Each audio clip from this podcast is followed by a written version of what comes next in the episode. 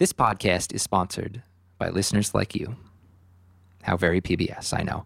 But honestly, the show doesn't have resources like something like This American Life or, or larger shows. I'd say we have 10 times less or 20 times less, but since I'm often multiplying by just one here, I think that's a tough call to make. So please, as of these words coming out of my mouth into this microphone, we are a mere $75 away from our first goal. Make that a reality at patreon.com slash the lapse for as little as a dollar. And there's some pretty awesome stuff too. Minisodes, unedited interviews, all that stuff is included under that umbrella. You should check it out. It'll help me greatly. Thank you. On that note, hey everybody, and welcome to the Lapse Storytelling Podcast, where we tell true stories gussied up. I'm your host, Kyle Jest, and today we've got a story that walks what is typically a dangerous line. One of those subjects that if you're the guy at the party making light of it, chances are you're the chucklehead everyone wishes would leave. But what about when it's actually happened to you? Is that still taboo? Jessie Kahnweiler is a woman who managed to take her sexual assault and turn it into something that is both moving and genuinely funny. Fair warning here the act itself is only briefly mentioned, not drawn out, but if you are a survivor of sexual assault and you are easily triggered, please don't let us be the one to trigger you. I'm adopting Jessie's title here. This one's called Meet My Rapist. Here comes. This is The Lapse. Jessie Kahnweiler is a rebel. The kind of rebel only earned through an ex military academy. Tongue ring, dreadlocks, Jewish girl power. I need to go someplace like badass. I want to have an experience. Jessie's in college, letting loose, discovering herself. Oh my god, feminism, communism, like all the isms and hand jobs. Which is why her junior year she'll be studying abroad. For the former, that is. And one of the counselors was like, Oh, we have a program in Vietnam. And I was like, Done. Basically, for the rest of my life, I'd be able to say, you know, when I was in Nam. It was definitely a huge culture shock. I was like the biggest person there, bigger than all the dudes, some like kosher Shrek, you know, like trekking through the city. Going out at night and seeing, you know, the fat expats with the, you know, 15 year old Vietnamese girls. And if you're wondering, they actually don't like to be lectured on third wave feminism. Inside Vietnam, unless you're already knee deep familiar with Uber, it kind of takes some getting used to. The way to get around in Vietnam is by motorbike. That is, motorbike ride shares.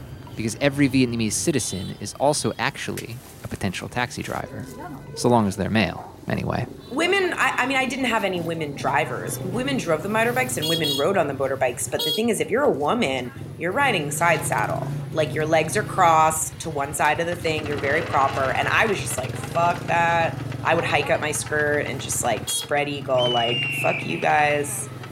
I got a tongue ring. Courtesy another few motorbikes, Jessie and her fellow exchange students plan to crash a bar out in Hue. You know, just take us to wherever. So they do. Turns out, this isn't a city bar they're being taken to. No, this is textbook middle of nowhere stuff, way out in the jungle. The bar is mostly dead. Less occupied by locals, more occupied by racist expats. Dude, Vietnamese women are awesome because you fuck them and then you wake up the next morning and they're cleaning your floor. Needless to say, it doesn't take much until Jessie's sad enough. So, her and her friend pick a couple bikes at random and venture back through yonder jungle.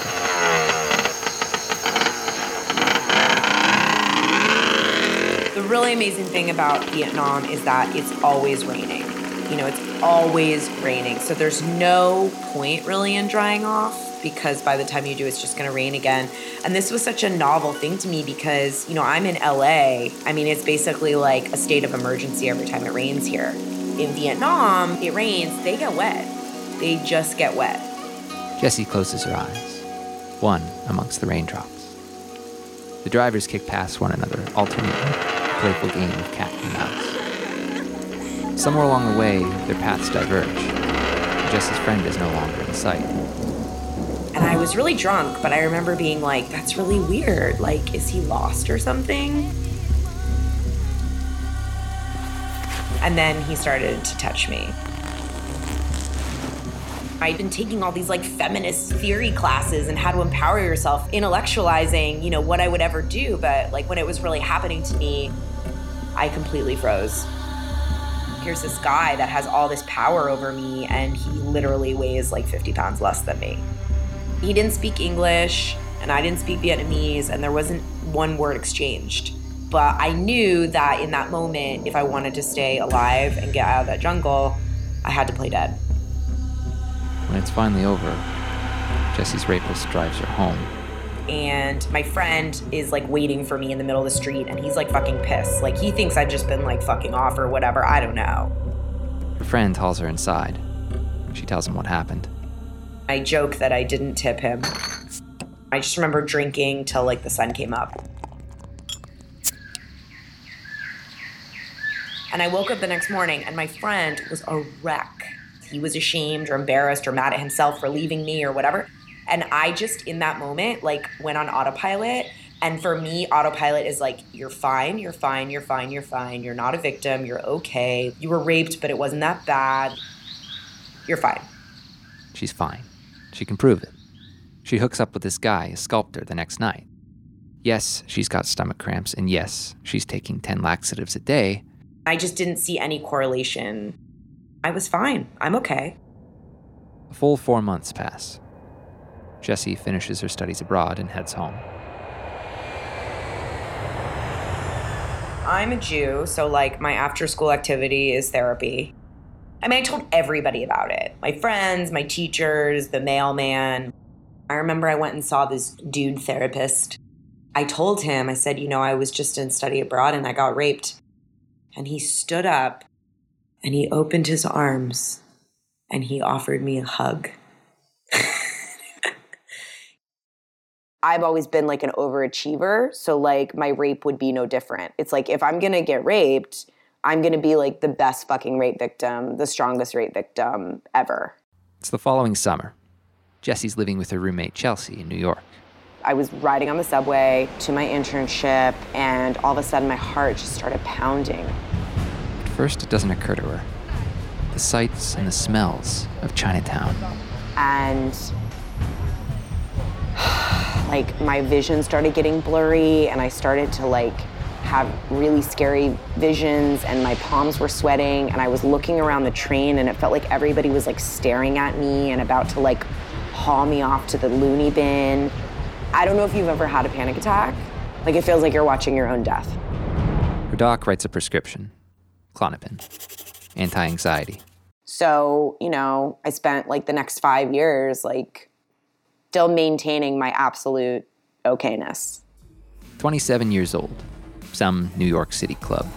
I like met this guy and he was perfectly fine. And he's like buying me Merlot and kale salads, and we're like doing the bumpity bump, doing the Macarena, ironically. And all of a sudden, he slaps me on the ass. I'm a little drunk and I turn around and I'm like, you know, when you slap me on the ass, it reminds me of the time I got raped. I don't know if you've ever seen a dick shrivel inside of a man's body before, but this poor guy. I was the only one laughing. Like all my friends were like, "What the fuck are you doing?" This is like so weird. She brushes it off at first. It was a joke, guys. Whatever. But the next night, she can't help but shake the feeling that something ain't quite right. Dude, my rape happened seven years ago. Why am I not over this shit yet? What is wrong with me? And and I started having all these questions about like, well, who is this guy? And I started getting really resentful because it's like this guy fucking raped me. I'm sure he's fine, but I'm here still thinking about it. What more can I do? Like I've been to therapy, I've talked about it, I've had other relationships. Like, what else can I do to expel this thing? Thus, Meet My Rapist was born. a short satirical film about rape. Probably the definition of a tough sell. But here it is. It's like Transformers meets striptease. No, I'm just kidding. Meet My Rapist is a satirical dark comedy, and it's about this young, free spirited Jewish chick named Jessie. And she runs into her rapist at the farmer's market. The film is really about her taking her rapist through the events of her life to kind of show him the effect that he's had on her life. So she takes him to therapy, you know, he comes with her at a job interview and she, you know, she meets his parents and all the kind of steps you would take you know, with somebody that you were very intimate with. And the conceit really is that my rapist is probably the most important man in my life. I was really nervous when we put the movie out because I had come out to my family, but I hadn't come out to like my 95 year old grandma on the Upper West Side. Not only did I get raped, but like I'm sitting here making like a f- comedy about it. Like it's just, is that not like the tackiest shit ever? Like my grandma's like a lady and shit. You know what I mean? Like what's she gonna think of me? So I decided to email her the film first. My hands are like shaking as I send the email. And I get a reply like two seconds later. Jessie, I love what you've done with your rape. Like from then on, I was just like, oh my God, like I have my boobies approval, like it's fucking on. Because the film is so deeply personal, it kind of manages the impossible. It's not offensive. It's funny in the smartest possible way. And it's not just critical praise either. So many emails and letters and messages. I was raped and this is exactly how it is. Or like, my cousin was raped. Or like, I'm a dad of three. And like, that's like filmmaker orgasm. Like, it doesn't get better than that. Please, forget it. Sayonara. I'm done. Unless I get raped again. No, I'm kidding. Kidding, kidding. Jessie's riding the wave of praise. She's got a big old screening over at New York Slamdance Film Festival, and again, cleans up. Cue the after party. I'm super excited because I'm single and I'm like, it's gonna be all these cute indie festival dudes with their beards and their screenplays, and we're just gonna like power couple it up, and it's gonna be awesome, and like meet me in the jacuzzi. And it was just like I had caution tape all around me, like nobody wanted to get anywhere around me. I noticed the guys would come up to me and be like, you know, I really enjoyed your film, it was really good. But like in this way that was like, good job, slugger. Like I was some like pity case or like victim. One guy like literally straight up bowed to me. I was like, okay, like I'm like the Duchess of Rapesville now. I guess the culmination, I was at this bar and, you know, I'm flirting with this guy and all of a sudden I hear, oh my God, you're the rape girl. And this little feminist chick comes up to me and she's like, oh my God, like I love your rape movie. Tell me all about your rape. And again, like the poor guy I'm flirting with, he's like, I forgot I my sock I have to go wash my hair, you know, and it's like you've gone. Having this title of the rape girl, it's like I don't I don't you know, what are you supposed to do with that? Because I was so open with my work, people felt like they could be totally open with me and there was no boundaries. You know, I was never really a fan of small talk anyway, but it's just like man, like after a certain point, like you just want to talk about the weather. Like I don't want to talk about your suicide or your cat suicide or cancer or, you know, it's just like, oh, they. For better or worse, the film's a part of Jessie. The only choice she has, really, is to let the hype subside. That is, until the Daily Mail hits. The headline?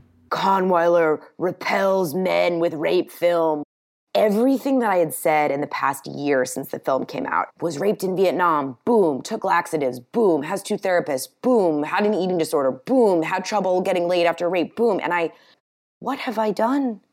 I have shown too much, I've exposed too much, and I sound like a crazy person. And the worst part about it is, is like, I created this monster.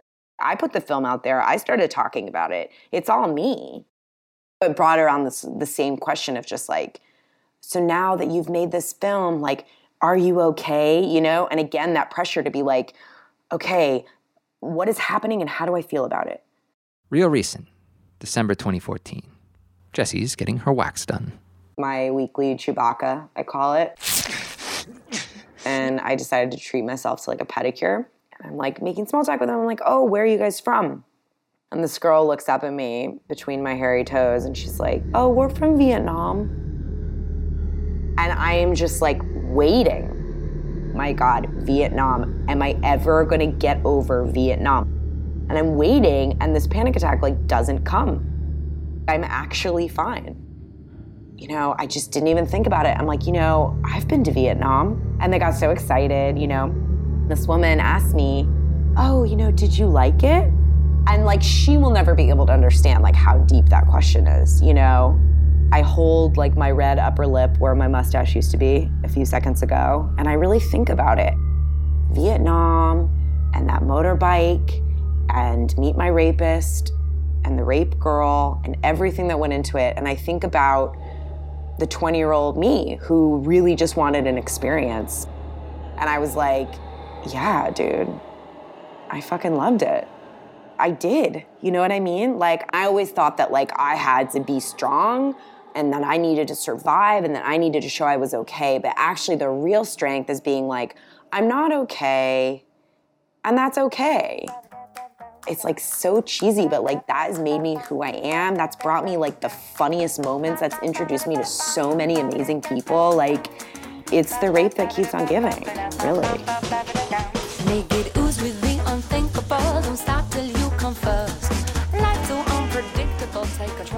That story again was shared by Jessie Kahnweiler. If you have yet to see her short film, the moment this podcast ends, go to thelapse.org and watch it there. Seriously, there's a reason it got as much attention as it did. She's a fantastic storyteller. She knows what she's doing, and you owe it to yourself to check it out. If I could include every single hilarious thing that Jessie said in this interview, this episode would probably be about an hour long. That's how long the interview was, and it's it's honestly the unedited conversation is probably one of the funniest the show has ever had. If you want to listen to that, it's available now for our supporters on Patreon at patreon.com slash the lapse. Lastly, and certainly not leastly though, a massive, massive, massive thank you to Jeremy Tarian for helping with this episode's sound design. He is the reason that you're able to listen to this now rather than later. As if you needed any more incentive to help the show, you could have more of these more often if I can actually afford to pay. him. We're very close to our first goal. If you want to help, patreon.com slash the lapse. My name is Kyle Jest, and this was The Lapse. Thank you so much for listening.